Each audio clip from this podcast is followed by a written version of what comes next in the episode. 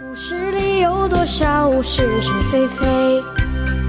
故事里有多少非非是是？《侍卫官杂记》作者宋乔，有事了播讲。故事里的事，说不是就不是，是也不是。先生前几天找胡适吃饭的时候，不是曾经和他低声说了几句话吗？今天我才知道，他告诉胡适是怎么回事儿。原来先生以为宪法中对于总统的职权有了太多的限制，尤其是在目前马上就要展开对共产党的全面攻势，如果一切都依照宪法，那这仗就没办法打了。陈立夫他们为了迎合先生的心理，提出了增列戡乱条款的建议。这个条例规定了总统处置一切紧急事件的权利。换一句话说，有了这个条例，先生可以做一个不受宪法束缚的总统。再说的干脆一点，他可以一切按照自己的心意去做。对于这么一个条例，先生当然非常满意和高兴，他把陈立夫他们几个当面嘉奖了一番。后来他仔细一想，特别是和陈布雷、胡定昌商量以后，这个胡定昌啊，就是吴鼎昌，原名吴鼎昌。商量以后，觉得这个条例不应该由国民党自己的人提出来，于是挑上了。呃，这个胡适、傅斯年，还有于斌、呃王云武这几位社会贤达，王云武就是王云武。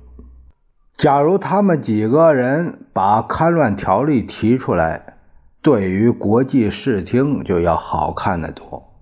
那天晚上，先生向胡适示意后，胡适就立刻呃没口子。答应下来了。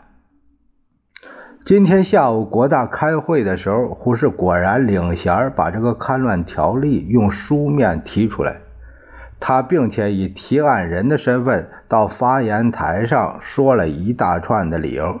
他举出了许多外国历史上的例子，最后提到了美国总统罗斯福在二战的时候。美国国会就曾授予他处置紧急事变的特殊权利。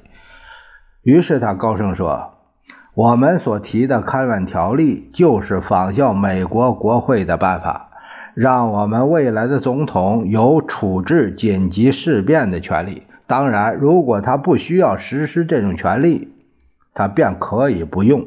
有了这个条例。”他在应变时有种种的便利，不会措手不及。胡适说完这段话，坐在前排的先生首先鼓掌。看到先生鼓掌，大家也都跟着照办。